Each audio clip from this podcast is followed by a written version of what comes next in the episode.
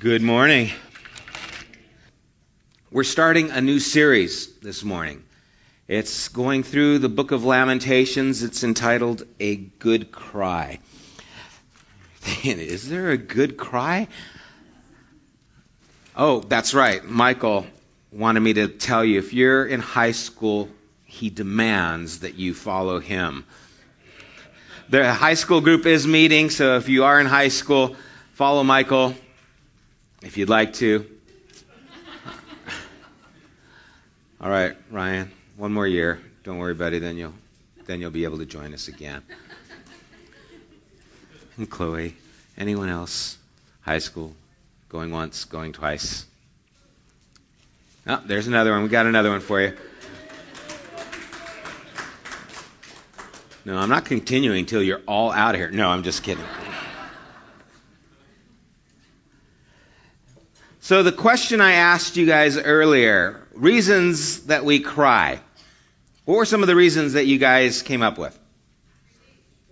Relief? Release. Okay, cry for release of the things that are going on inside. Any others? Joy? That's a nice one, but we're not going to cover that in this series. Sorrow? Sentimental feelings? Okay, all right, very good. There are a lot of reasons that we cry, that we weep. And, and, as we go through the book of Lamentations, you know, there's a lot of things that we can talk about. I mean, here is a book that we believe was written, and these are actually five poems that were written by Jeremiah. And these are acrostic poems, and what that means is they are written basically with the Hebrew alphabet. There's 22 verses in chapter 1, uh, 2, and 4 and 5, I believe it is. And there's 66 in chapter 3. I think that's right. And what they are is every chapter, it starts with the Hebrew alphabet, and so every verse starts with here's that letter, there's that letter, and they go through that. You know, and, and chapter 3, where there's 66, there's actually three stanzas that begin with the first letter of the alphabet and so on. And so that's what it means to be acrostic. And so the information that's taking place after Babylon has laid waste to Judah and to Israel or Jerusalem, which is named Zion throughout the, the passage here. This is the backdrop. This is kind of the backstory of what's taking place. But what to me is more interesting than who wrote the book, how these poems were written, and all that information is why did God deem for us to have this be a part of the scriptures? I mean, you think about it, everything that God really wanted us to have and make sure that we would understand, He gave us in the scriptures. And you think about this really isn't that much information when you think about who God is and all that He would try and relate to us. So everything is very important that we find in here. Why would He want to leave us a book of poems about weeping? Why is that so important to Him for us? And that's what I want to look at today is why is this book here? And what can we learn from weeping? The book Lamentations, I mean, it's the idea to lament. Originally, the book didn't have a title. They gave it a title later on because they had to call it something, and Lamentations seemed fitting because it was about this sorrow that is taking place with the events taking place in the nation of Israel. And so if you can, open up to the book of Lamentations, chapter 1. If you need a copy of the scriptures, raise your hand. Alex will bring you one, two, a few here. And we're going to start reading, and we're going to read through chapter 1, and then we're going to touch on a few of the verses here. And I want you to hear the cry that is taking place as Jeremiah, we believe, is looking over from a hill, looking at Jerusalem, seeing it burning, seeing it destroyed, hearing the cries of the people who are being led captive, who are being murdered, killed. How deserted lies the city, once so full of people. How like a widow is she, who once was great among the nations. She who was queen among the provinces has now become a slave. Bitterly she weeps at night. Tears are on her cheeks. Among all her lovers, there is no one to comfort her. All her friends have betrayed her. They have become her enemies. After affliction and harsh labor, Judah has gone into exile. She dwells among the nations. She finds no resting place. All who pursue her have overtaken her in the midst of her distress. The roads to Zion mourn, for no one comes to her appointed festivals. All her gateways are desolate. Her priests groan.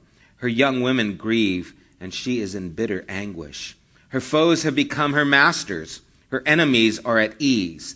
The Lord has brought her grief because of her many sins, and her children have gone into exile, captive before the foe. All the splendor has departed from daughter Zion. Her princes are like deer that find no pasture. In weakness they have fled before the pursuer.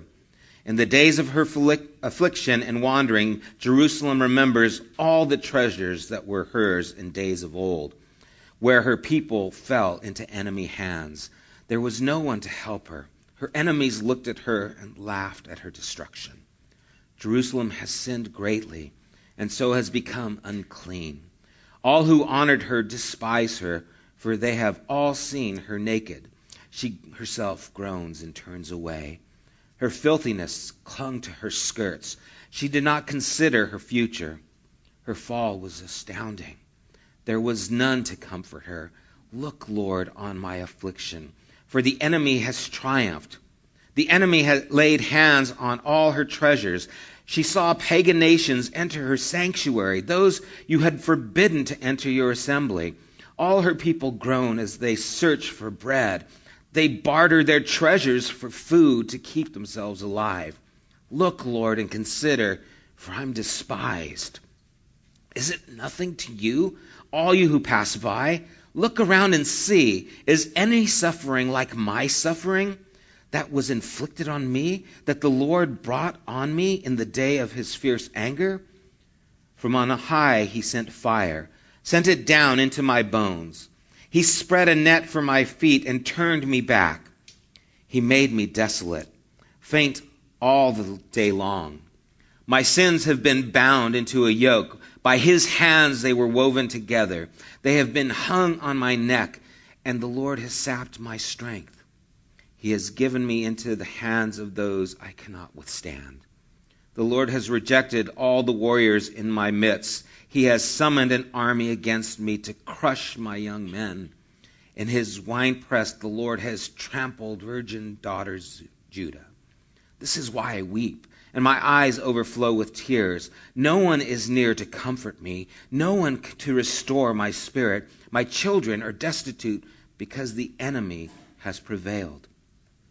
Zion stretches out her hands, but there is no one to comfort her.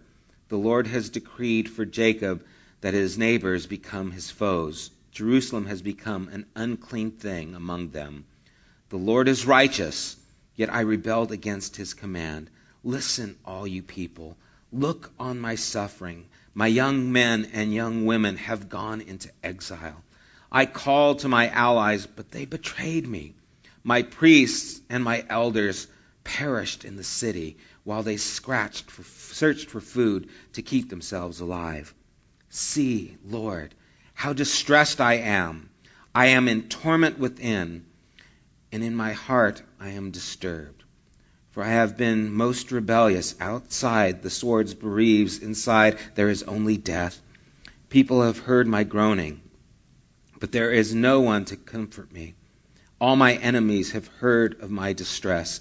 They rejoice at what you have done.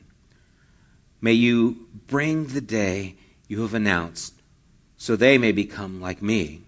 Let all the wickedness come before you. Deal with them as you have dealt with me because of all my sins.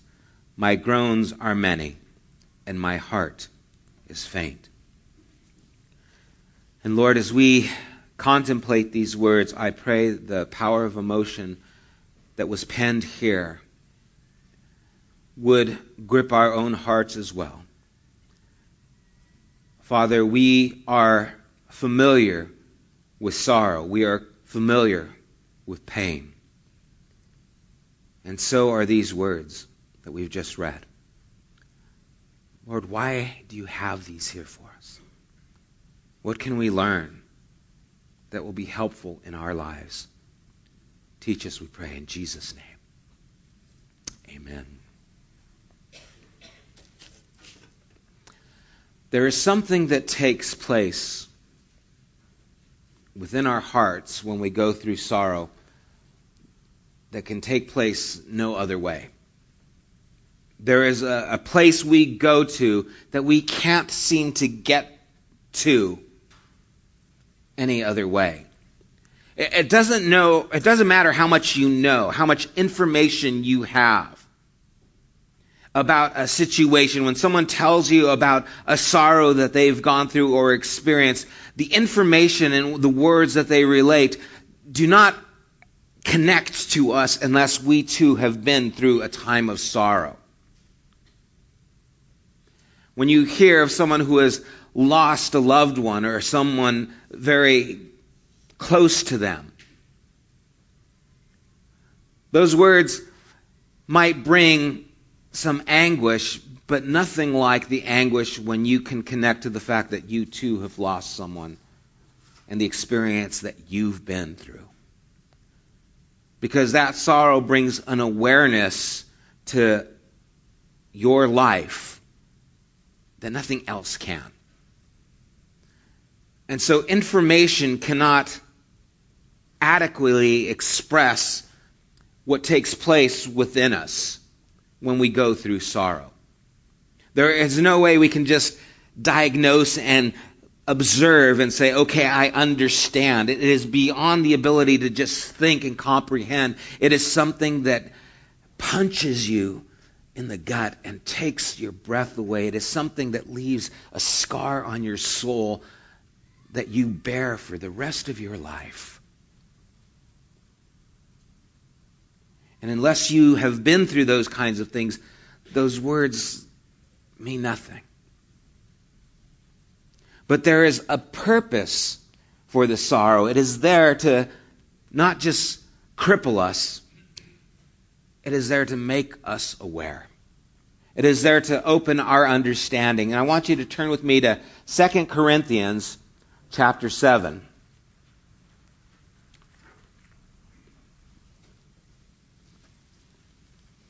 Because we're going to deal specifically what's, what, with what's happening here in this chapter of Lamentations, which is basically going to be that of regret.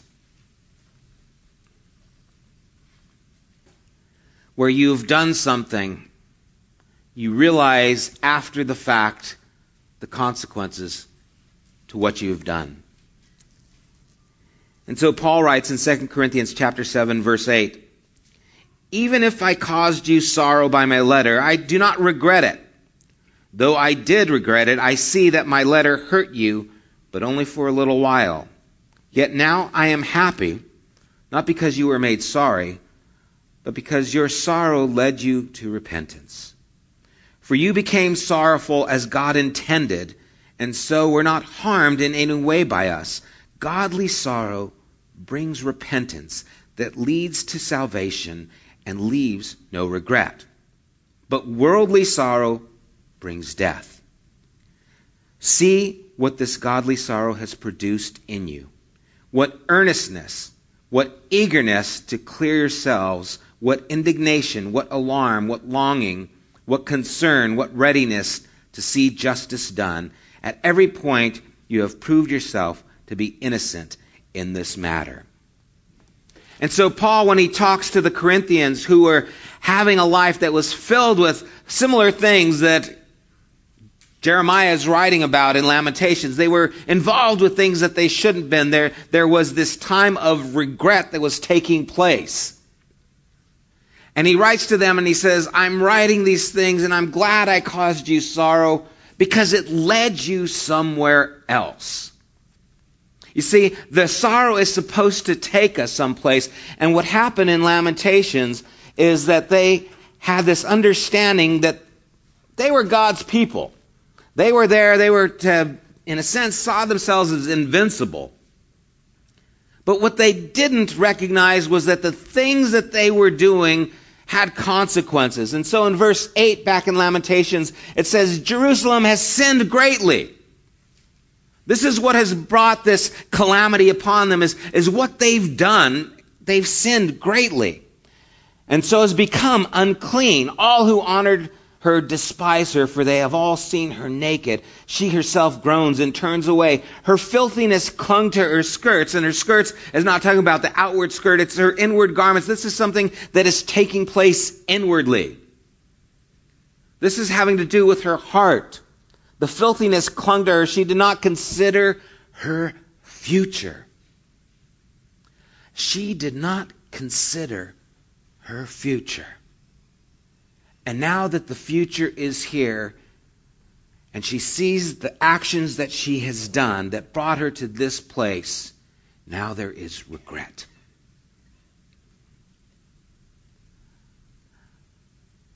I can look back on my life and see that there are moments in time where I did something or I said something. I behaved in a certain way and I think of that moments and I think, oh God, if I could just take that moment back. If I wouldn't have acted this way at that time. Because that was a time when I caused damage. That's a time when I brought destruction to my own life, to my own soul. Does anyone else have moments like that where they see that? Okay, five of us. We'll, we'll, go, we'll go out to breakfast afterwards. You see, but this sorrow is one of regret, and I think that is something that we do understand that regret when we look back because we did not see our future. We didn't recognize that our actions here were going to lead us here. I, I didn't think that I would get the DUI. I didn't think that this life would lead me to a life of addiction to meth. I didn't think that I would end up pregnant. I didn't think that I would end up in prison. I didn't see my future when I did this. And there is this absence that takes place so many times in our lives that took place in the nation's life, where they didn't recognize that they were putting the steps for what their future would be, but they didn't recognize it. They didn't see or consider their future. And I think there's a lesson here for us to recognize how important it is to consider our future with what we're doing now. Because we are sowing our future today. How we live, the things we involve ourselves with, they are going to determine the people we will be. In every aspect. Here at Jerusalem, it was that of obvious rebellion against the things that God had instructed them to do. For us, it's the same way. And, and sometimes it's just the smallest things that turn into bigger things. C.S. Lewis, I think it's in his book, The Problem of Pain, talks about the idea of hell. And what he says is, you know, if you've got a person who is sent in a direction of being just a mean and ornery person, as time goes on, they just become more of who they really are. And so if you've got a young man who's just uppity and always grouchy and just kind of a, a downer, the only word I could think of, what happens when he gets to be a little bit older? He just gets to be a little bit more ornery, a little bit more irritable. And then pretty soon he's the 80 year old man. Get off my grass, kids. There'll be no fun around here. Bah humbug. He becomes that guy. Well, what happens if that goes on for eternity? What if what you are sowing is going to be who you are indefinitely? And so C.S. Lewis paints this idea of hell. It's kind of terrifying. If you think about it, especially when you stop and you see where you are and you realize how I got here is because of the things that have happened there. And I so regret some of these things that have taken place. And Paul says that this sorrow is supposed to bring you to a place of awakening, of awareness, an understanding of connecting the dots of your life. These things have happened. This has happened because I did that, and this is where I find myself. Now, there's other types of sorrow I understand, but this is the one he's addressing right now, is that of regret for the things that were done. And Paul tells us that it's a godly sorrow that brings us to a place where we can now see things more clearly and actually make a change in our lives. I find this happens at funerals and memorial services. When we go there, everyone has this awareness of the frailty of life. There is an understanding, and it doesn't seem to matter. Sometimes it's a little bit more dramatic if it was a younger person and perhaps it was an accident or something like that that caught everyone off guard as opposed to someone who was in the hospital for a while and passed away. But there's still this overlaying understanding that we are frail, that our life has this place where we will die. And then we look back and say, what was my life about? What is the value of living? What is my purpose? And what a shame that it's at those times that we start to think, what is my purpose, when we should start thinking about those things a lot sooner. We should start investing in our purpose before those times that it's too late. And it seems like those funerals and memorial services are the time where everyone gets a little wake up call. Hey, your life is going to end. What's it about? And everyone gets a little sober and thinks about it for a few days, and then it seems to pass. Sorrow can bring us to a place of awakening and understanding so that we can see where we really are and we can change what needs to change so we can get to where we need to be. And so I believe God has given us a book of weeping so that we could recognize the importance that it has in changing us if we will allow it. Goes on in verse 12 of Lamentations 1. And he says, Is it nothing to you all who pass by? Look around and see, is any suffering like my suffering that was inflicted on me, that the Lord brought on me in the days of his fierce anger? Whenever something happens to us, don't you feel that way? This is the worst. You don't know what I'm going to or through. No one understands me. No one understands what I'm feeling. There are times when I, I'm going through something, and I mean, to me, it's, it feels like this. Like, you don't know what I'm going through. You don't know how this is impacting my life. You don't know the severity of what I'm going through. And then I talk to someone, they call me up, and they're weeping, and they're saying, Yeah, I'm going through something heavy. I go, What is it? You don't know what I'm going through. And I'm, I'm already comparing. I'm already, go ahead, let me have it. Oh, my dog is sick. Like, get out of here. I don't even want to hear from you.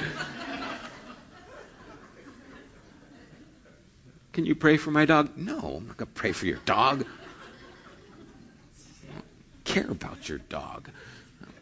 I don't say that, but that's. Now you know if you call me about your dog. and I like dogs more than cats, by the way. Uh, we compare. And we get into this place of isolation. No one knows what I'm going through. Don't you understand the feelings I have?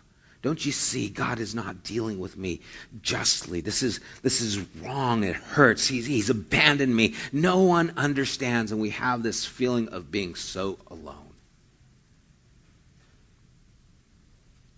And it's so difficult. Even when my wife and I are going through something together, we are experiencing this, you know, difficulty in our lives, perhaps with our children, and we both are hurting, we still both feel alone at that time of hurting. We both get to this place where it, it, takes effort for us to extend ourselves even to each other. For me, it does. I, I have a hard time even praying sometimes because I'm so just caught up in this and I'm just sitting there and she says, well, we should pray. We should pray. And I'm just like, I don't want to pray. Right now, I just want to stay here in my complaint. Don't you know what I'm feeling? Is this ever going to end? And I get caught up in that and I get locked in that. And this happens to us so many times. And I think about the nation of Israel. Have you ever thought, this is God's people, right? God's chosen people. Have you ever thought how much time they spent in captivity? for God's people. There is the Egyptians, there's the Assyrians, there's the Babylonians, there's the Persians, there's the Romans. It's like most of their life is in captivity and they're God's people. It's kind of like stinks to be God's people. Man, these other people are out there and they're okay, but man, we're your people and we keep getting brought into captivity. There's this lesson we keep having to learn. Man, it's hard being God's people. Because God says, oh, you're doing good. Oh, you're doing bad. Okay, bring on the Babylonians. What? Ah, God, this is terrible. Godly sorrow, though, brings a place of awakening and awareness. And, and, there's this recognition that it's a good thing for them. You see, they thought they were God's people, they were invincible. Remember the Red Sea. Moses parted the Red Sea. We walked on dry land. God destroyed the Egyptian army. Ah, that's us. It's like our favorite. We're the giants. Yeah, Detroit can't defeat us. That's baseball for those of you who are watching it. They just had this feeling of invincibility. We, we're going to win the World Series of all the nations. We are in charge because God is with us. Felt invincible, but then there would be the wake up call because they were trusting in the past of their fathers. They were trusting in something that was no longer present in their lives. And what God always does is deal with us. And so there was the wake up call in Egypt. There was the wake up call with the Assyrians. There was the wake up call with the Babylonians, the Persians, the Romans. There's a wake up call in our lives as well where God wants to hit home. Because God is shaping our character through the sorrow and repentance. In those times of brokenness, what are you learning? Those times of mistakes that you've made, how are you changing? Them? Because you're going to make other ones. I don't want you to think, ah, I made a mistake, but I repented. I'm all good now.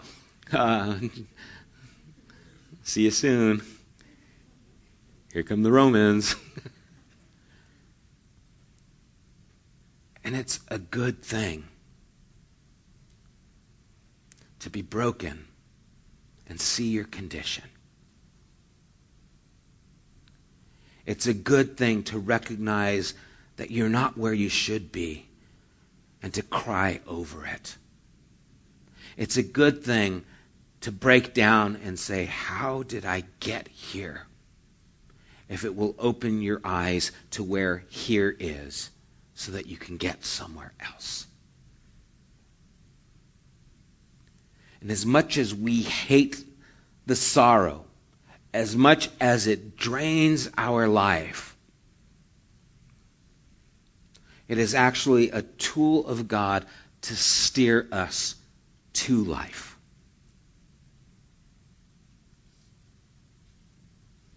And they're hard lessons, but they're important lessons. We need to recognize them for what they are. Proverbs chapter 3, verse 11 and 12, it says, My son, do not despise the Lord's discipline, and do not resent his rebuke, because the Lord disciplines those he loves. As a father, the son he delights. It's also found in Hebrews. Is that chapter 3? I thought it was chapter 1, but. The Lord disciplines those he loves. And it's important for us to recognize that, that this is something that can be of value in our lives if we will allow it. It's something that can help us to move forward if we will allow it. And so here the nation finds themselves in a devastating situation. We just read it. Taken captive, and, and this was brutal. There's the wake up call. We, we should have known this would happen. We didn't consider our future when we started behaving this way, when we uh, abandoned our God. We should have known. The wake up call is there, and so now is the opportunity for change. And this is something that needs to take place. Tr- tradition has it that Jeremiah was actually on a hill writing these poems overlooking Jerusalem, and the hill that they believe he was on was Golgotha, the same hill that Jesus would later be crucified on. And it brings to mind Jesus' words also overlooking Jerusalem in Matthew chapter 23. If you want, you can turn there. Matthew chapter 23, starting at verse 37.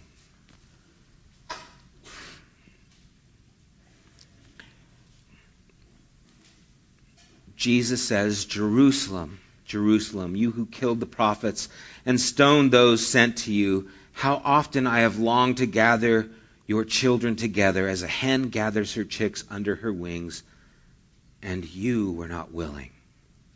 Look, your house is left to you desolate. For I tell you, you will not see me again until you say, Blessed is he who comes in the name of the Lord. And here Jesus again gives us insight into what is actually happening at the time of Jeremiah. As he looks over Jerusalem and he, he, he cries out to them, You who stoned the prophets, how long I have longed to gather you, as a hen gathers her chicks, but you were not willing. What does God do when you are not willing? What can be done when we are just stubborn and set in our ways? What does it take? Sometimes what it takes is sorrow. Sometimes what it takes is weeping. Sometimes what it takes is that heartache that says, Listen to me. You are not as strong as you think you are. Listen to me. The things that you are doing are causing hurt to you. Listen to me. Where you are at is because you did not consider your future. You should have seen this coming. Sometimes it's the wake up call. But what is interesting is that we were not willing. It doesn't say God was not willing. In fact, God is willing and wants us to get to the place where we need to be. And that's why the hurt comes. That's why there's the calamity. That's why there are the wake up calls. That's why we recognize our frailty. That's why there is weeping because it moves us to the place of understanding, of seeing, of being able to at least stop and not continue on as if we don't have a soul soul, to continue, continue on as if God doesn't exist, if our lives are just for ourselves. It rattles us, it shakes us, it brings us to our knees, and we cry out like we would never cry out before.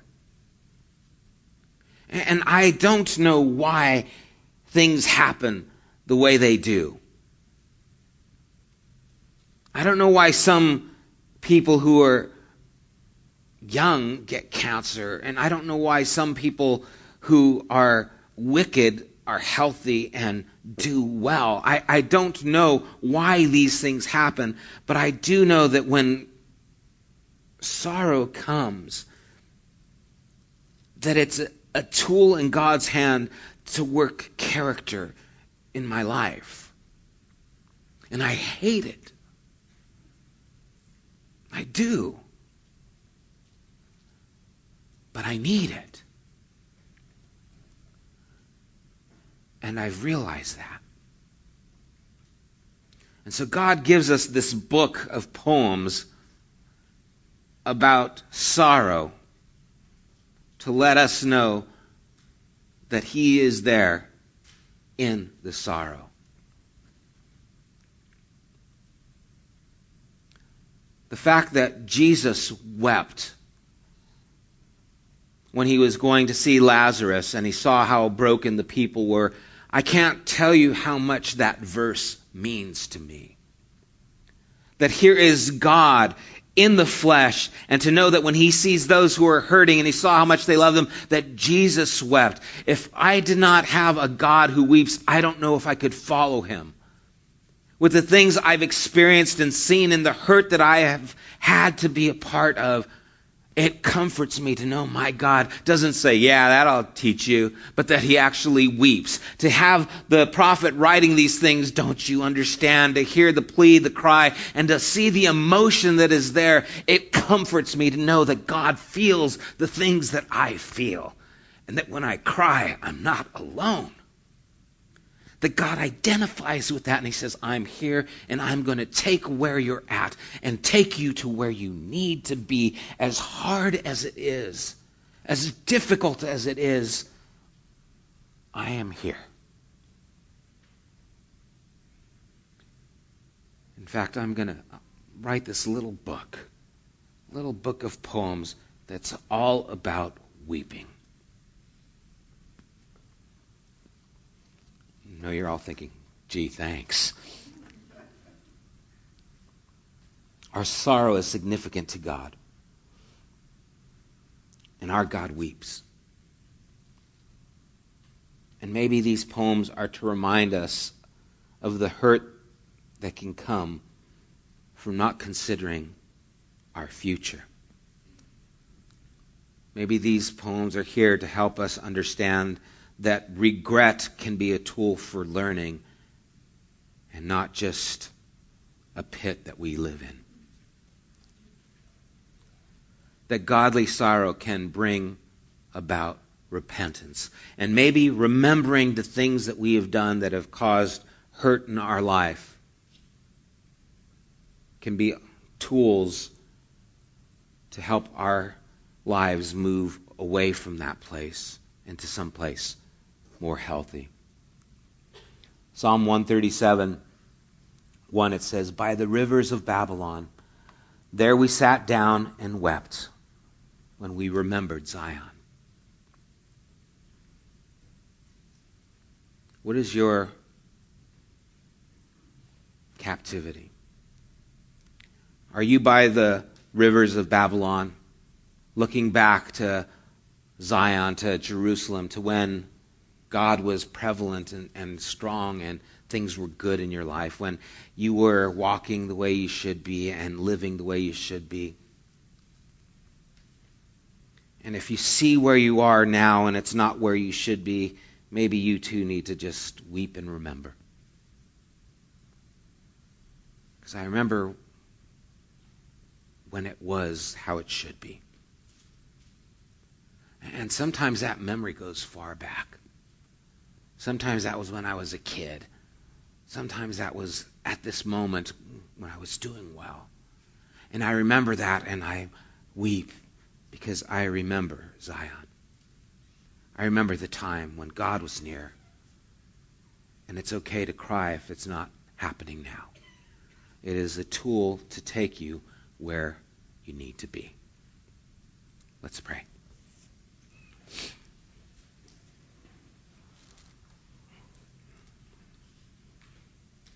God, this isn't a f- fun message. It's not really a fun book. It's a book about weeping. But it's here. And I think it's a reality in our lives that we go through things that we are going to look at in this book. That we have regret. And regret can become either a trap that holds us or an opportunity to learn, a sorrow that leads us to change.